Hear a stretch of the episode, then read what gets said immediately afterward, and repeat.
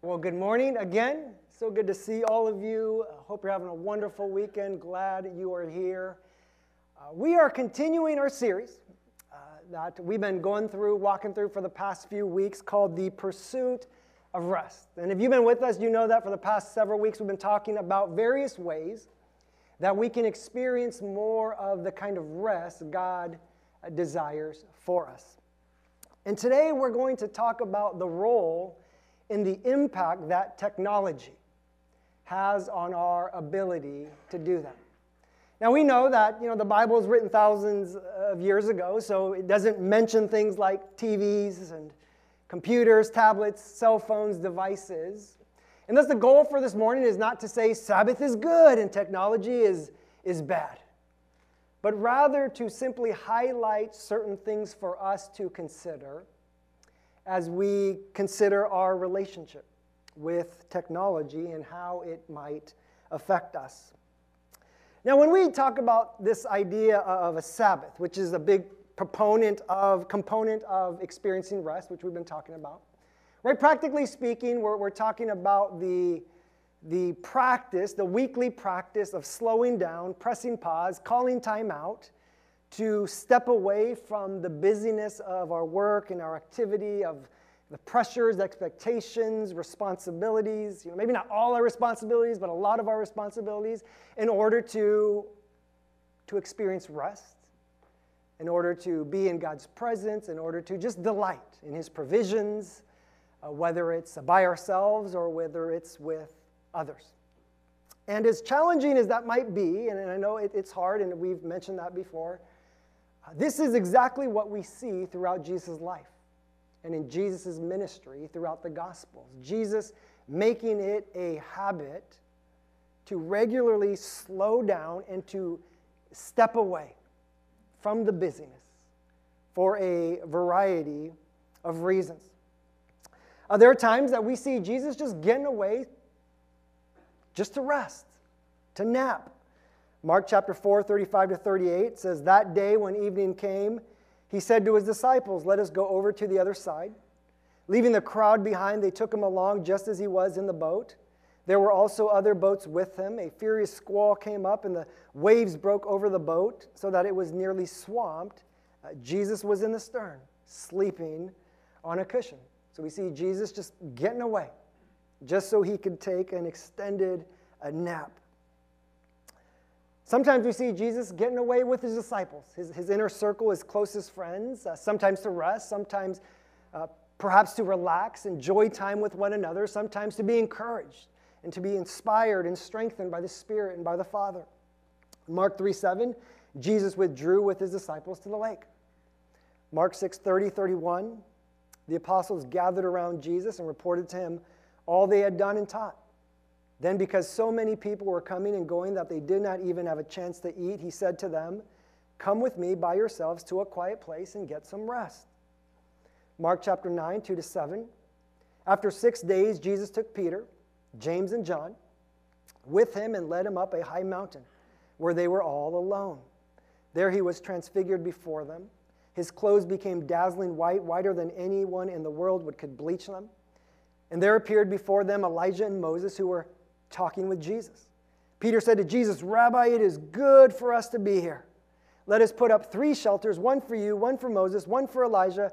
Parentheses, he did not know what to say. They were so frightened. Verse seven, then a cloud appeared and covered them, and a voice came from the cloud, "This is my son whom I love.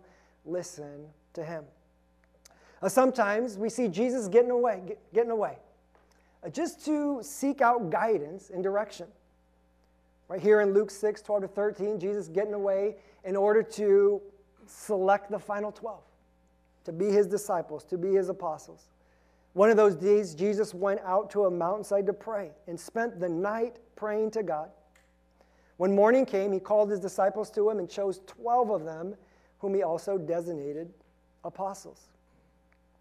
There are times where we see Jesus getting away just to process life. At least one time we see him getting away to, to grieve, to mourn the, the loss of his cousin, John the Baptist.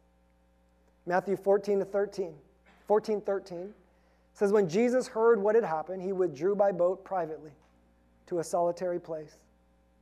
Uh, sometimes Jesus got a way to, to address certain obstacles and challenges that he was about to face. Early on in his ministry, before he actually started, Mark chapter one, twelve to thirteen, it says that once the Spirit sent him out into the wilderness, and he was in the wilderness forty days being tempted by Satan. He was with the wild animals, and angels attended him. Right, so Jesus addressing some of these temptations that he, was, he would face throughout his life, his ministry. And then at the tail end of his ministry, as Jesus is about to go to the cross, as he's considering whether there is a plan B in all of this, another way to fulfill this purpose, Mark fourteen thirty-two says, they went to a place called Gethsemane, and Jesus said to his disciples, sit here while I pray. He took Peter, James, and John along with him, and he began to be deeply distressed and troubled.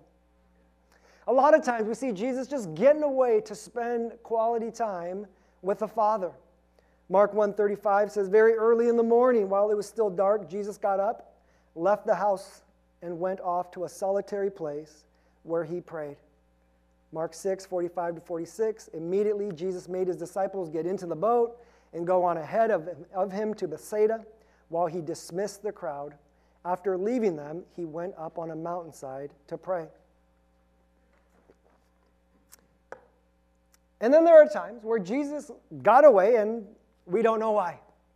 Luke four forty-two is an example. At daybreak, Jesus went out to a solitary place, period. Now, all this to say, right, Jesus made it a habit to consistently step away from the busyness at hand to, to rest, to be with the Father, to delight in the Father's provisions, to enjoy time with his closest friends, his inner circle. Right now, if anyone could have made the, the argument that there was just too much to do with too little time, that the things on his plate were too important, too significant, too urgent, that there was just too much on the line, too much at stake to take time off, right? It would have been Jesus. Right? I mean, he had countless people to heal. He had places to preach, proclaim the good news. He had disciples to train, equip. He had a kingdom to build, and he had three years to do it. Yet Jesus never seemed to have a problem with, with getting away. And it wasn't like he waited for, you know, convenient times to get away, like a lull in the healing industry, you know, a slow season, a three-day weekend. He didn't wait for his disciples to say, hey, boss, I think this is a good time for you to take some P T O. I think we can run the show here. Rather, a lot of times, Jesus would step away in the midst of what would seem, at least from our perspective, at very bad times.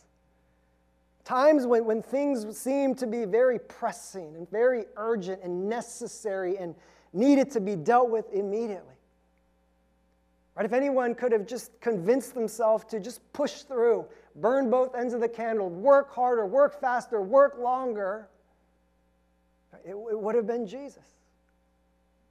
But he didn't. He made it a regular habit, a consistent habit to step away. Sometimes to rest, sometimes to just delight, sometimes to just be with the Father. And thus, as we consider the invitation to receive this kind of rest, whether it be a twenty-four hour Sabbath, whether it be a few hours stretch on a single day, the question we need to, to ask ourselves, you know, as we've been kind of asking this whole series, is one, do we have the desire for this? Do we desire this kind of rest? And two, do we have the ability to experience this kind of rest in light of the technology of our day? Now, as I, as I said earlier, the goal here is not to say technology is, is bad. Right? There are a lot of things like electricity and plumbing, transportation, medicine, refrigeration, heating, A C that, you know, help me to rest well, and that I, that I appreciate and we appreciate. The challenge for us, though, is to discern how technology is helpful and how it's not helpful. And that's the essence of wisdom, to know how something can be used for good and to know how something can be used for bad. What builds up, what tears down, what gives life, what destroys, what is nourishing to our soul, what, what weakens our soul. Now, on one hand, it's important that we, we know, you know, we kind of understand these things, we study these things from a broad perspective, like what's good for society, what's good for humanity, what does science and medicine say about how technology over the past twenty years, two hundred years, two thousand years, how it affects children, how it affects adults, like that's helpful, and there's a lot of studies done on it, and it's good to know in terms of how technology impacts us as a whole. But for the sake of today's sermon, I want us to consider, how does technology affect us personally? How does it affect our lives individually? How is it helpful? How is it perhaps hurtful? How does it build us up? How does it perhaps hinder us and harm us?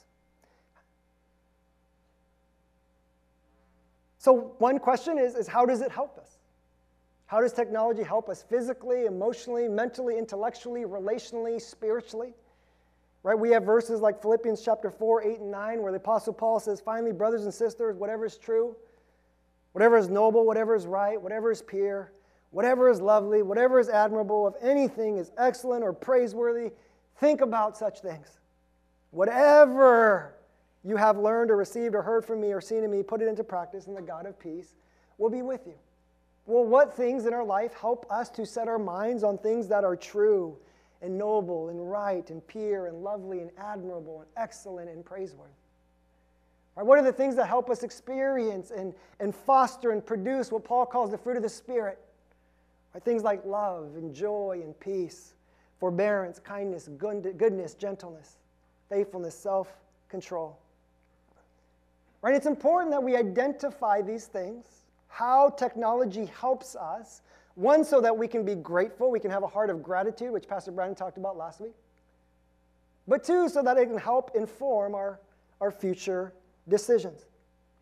So no, I know for, for just me, as I'm thinking about how is technology helpful for me, aside from kind of the basics like electricity and plumbing, which, you know, I know are not basic for everyone around the world, but, you know, for us, and it's easy to take for granted, but aside from those benefits that we experience from technology, uh, some things that come to mind for me of how it is helpful are, are things like um, things like Netflix, Amazon Prime, Apple T V, that uh, that enable me to watch shows that are encouraging, that are inspiring, life-giving, certain documentaries, certain historical, biographical movies that make me feel grateful and hopeful, maybe faith-based movies that strengthen my faith.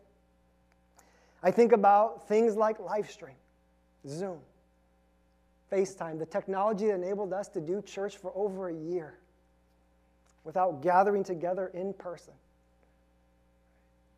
to, to get together and, and do small group, have happy hours, do discipleship classes, the technology that allowed many of us to, to work remote, technology allows some of you who are watching from home to, to join in from the safety and the comfort of your homes. Right? I think about things like social media, like Instagram and, and Facebook, that allow me to keep in touch with people that I would not be able to keep in touch with if it weren't for those apps. I'm grateful for times when I, you know, can see a friend go through a, a difficult time, maybe even an acquaintance, experience a loss, and just be able to reach out, encourage, pray for them. I'm grateful for times when I see old friends experience and achieve success, happiness, and just being able to rejoice with them and congratulate them and send them my, my best wishes. Think about things like our, our computers and our tablets and our cell phones that, right, I mean, virtually, literally allow us to basically watch anything, listen to anything, learn anything, buy anything, read anything, talk to anyone from the convenience of wherever, whenever, however. I think about things like GoFundMe, right, that bring together people who are in dire need with complete strangers who are eager to give, bringing them together. connecting them, and it's, it's amazing, it's beautiful to see what can happen.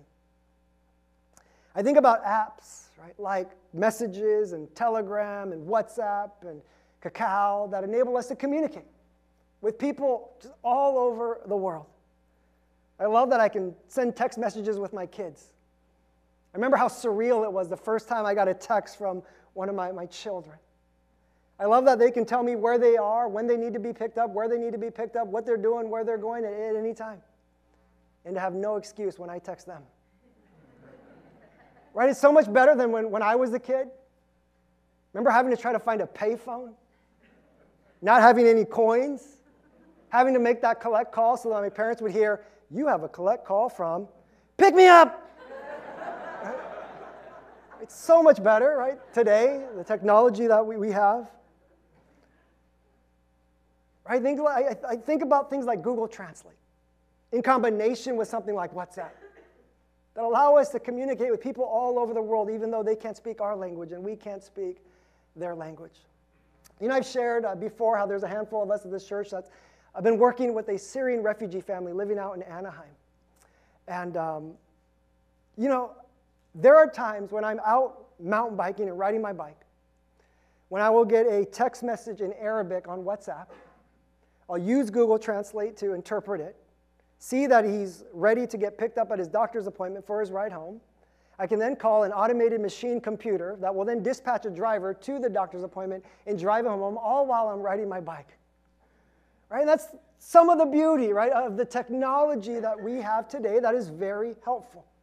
And I know that I'm just scratching the surface in terms of, of how it benefits me, and I'm sure you can all think of ways of how today, today's technology is helpful for you.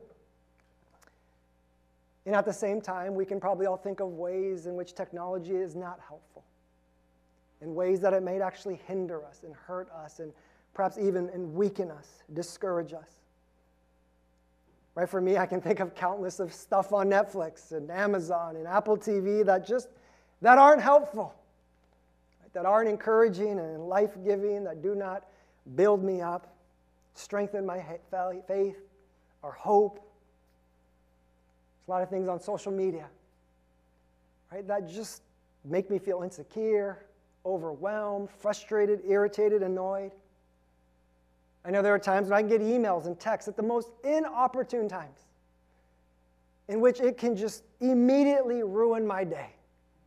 Right? I can, it be, I can be happy and joyful at a given moment, get a text, and just be immediately stressed out, worried, frustrated. And then there's just plenty of ways where I can waste time and energy and, and money because of technology.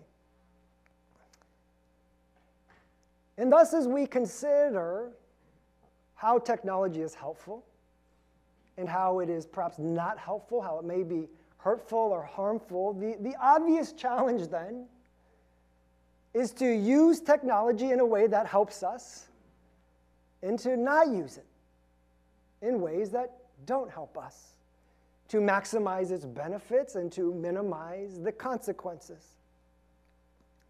First Corinthians ten thirty-one.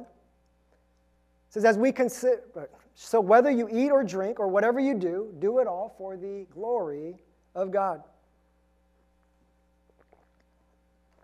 So now for, for, for me, uh, having to, to discern and choose what is helpful, some of that is intel, just discerning what to watch and, and what not to watch, what things to read, what not to read, what to look at, what not to look at, what to listen to, what, what not to listen to. You know, this past summer when I, I went to the Middle East, and, and, I, and I think I shared this before, uh, the first day that we arrived, uh, we were sent out into a marketplace, and it was busy, it was packed, and uh, we were given the, the challenge, kind of a homework, a scavenger hunt, to, to try and meet as many people as we possibly could, to get their names, their age, and where they were from, all with the, the limited Arabic that we were taught that day for like an hour. And when we went out to the marketplace, it was packed and it was filled with mostly men. Uh, because in that culture, a lot of the women stay home and the men are the ones that, that go out and they hang out with friends and relax and kick back. So as we were, were walking around, I could feel just how intimidated and scared I was walking around uh, trying to, to meet these people. And I remember thinking this to myself, and I'm not proud of it, I'm embarrassed to, to share this, but I remember thinking how every one of these guys who was looking at me, they reminded me of some villain, some bad guy that I had seen in a movie or a show. And how everyone seemed angry and mad and upset. And obviously, over the course of those two weeks, God convicted me and really began to change my perception on, on those people. So when I returned back home, I remember making it a point, thinking to myself that I no longer want to watch any shows that portray Middle Eastern people in a negative light, that have them as the bad guy or, or the villain. Now, if something is, you know, historical, fact-based, documentary, I mean, that's a different story. But I don't want to watch anything unnecessarily that's going to put them or portray them, portray them in a negative light. Rather, I, I want to watch things intentionally that are going to increase my heart, increase my compassion for them and for their people. So part of it is just deciding what I'm going to watch and what I'm, I'm not going to watch. Part of this has also been for me to, you know, go through things like Instagram and Facebook at times and just decide who I want to follow and who I don't want to follow, right? What I want to see and what I, I don't want to see, and just go through and unfollow, unfollow, unfollow, unfollow, deciding what's helpful and what's not helpful. Some of this has been just going through contact lists when it comes to emails or text messages and just deciding, like, who needs to have twenty-four seven access to me, where if, if they need to reach me for whatever reason, I want to be able to know and hear, and who, you know, who doesn't need to have twenty-four seven access, and just deciding and adjusting accordingly on my phone, on my devices. Right? Some of this has just been deciding, like, when I want to watch T V and when I don't want to watch T V. When I want to have my phone nearby and when I just need to, like, hide it in a different room and keep it away from me.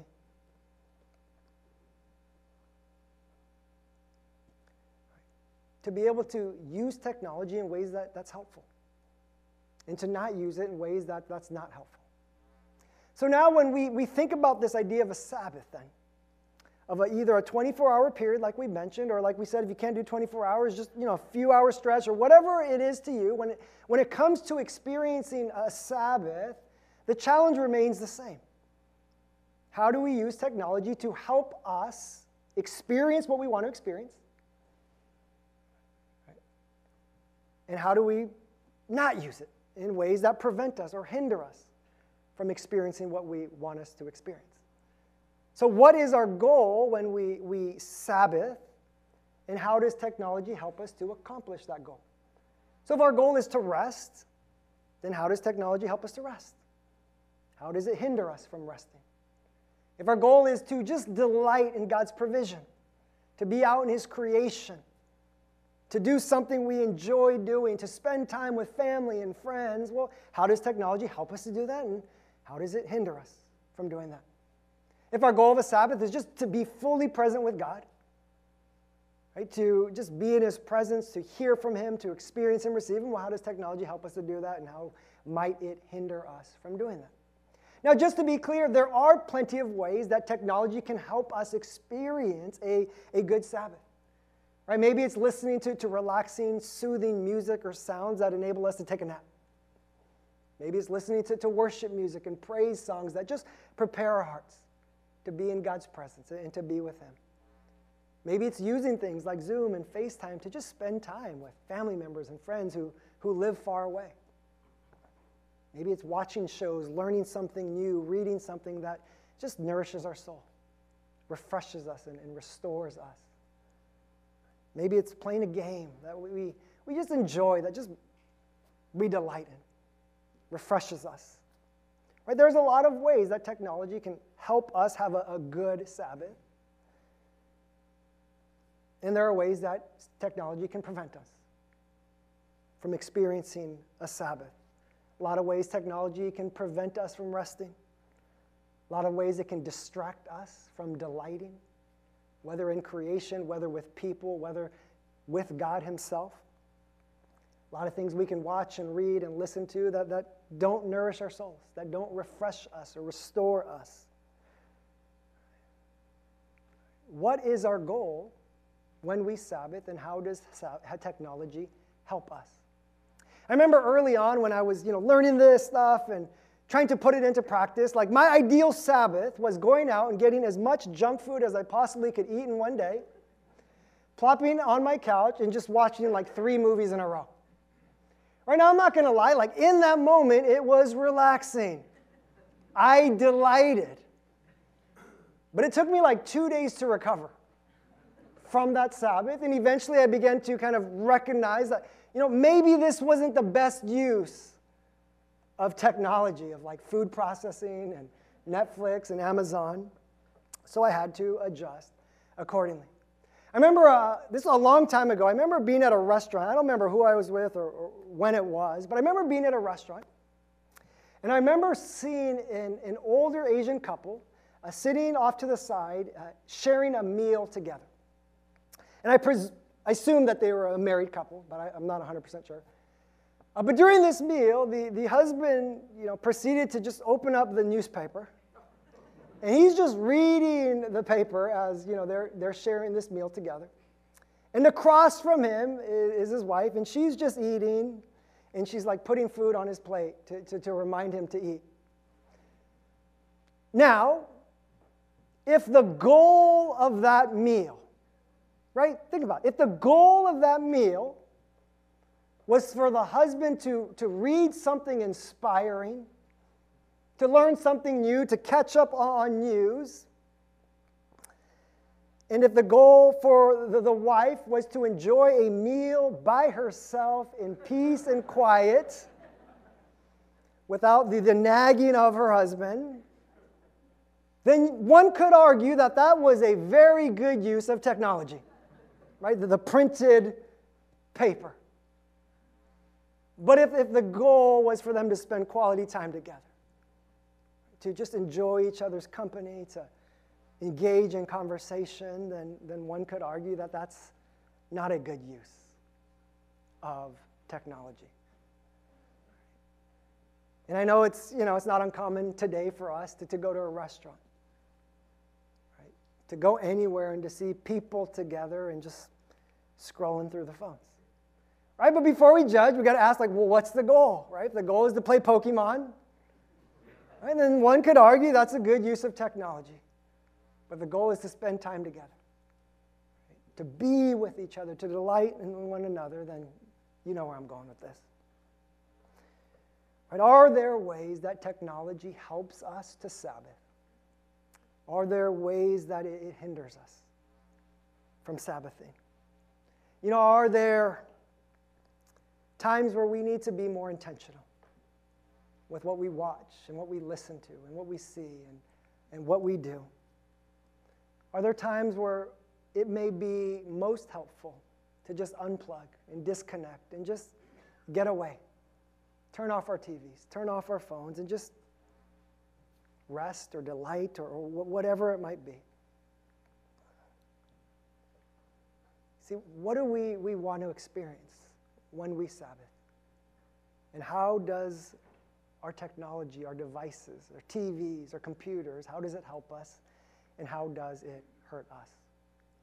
You know, as we close our time this morning, you know, as we, we just reflect upon how God may be, be speaking to us, you know, two things come to mind in terms of what we can ask for and what we can pray for.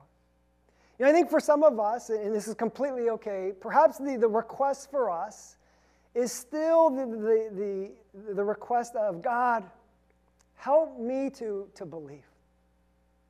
Help me to trust that to rest and to Sabbath, that it's actually really good for me, that it's beneficial, that it's needed, that it's life-giving, that my life and the lives of those around me will be better if I receive this gift that you invite me to receive. And perhaps for others of us, the, the, the request is, God, help me to discern.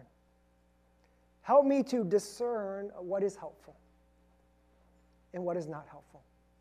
And give me the ability to, to choose, to decide, to commit to doing what helps me the most, what is beneficial, what enables me to experience what you want me to experience when it comes to a Sabbath and when it comes to rest. Will you pray with me?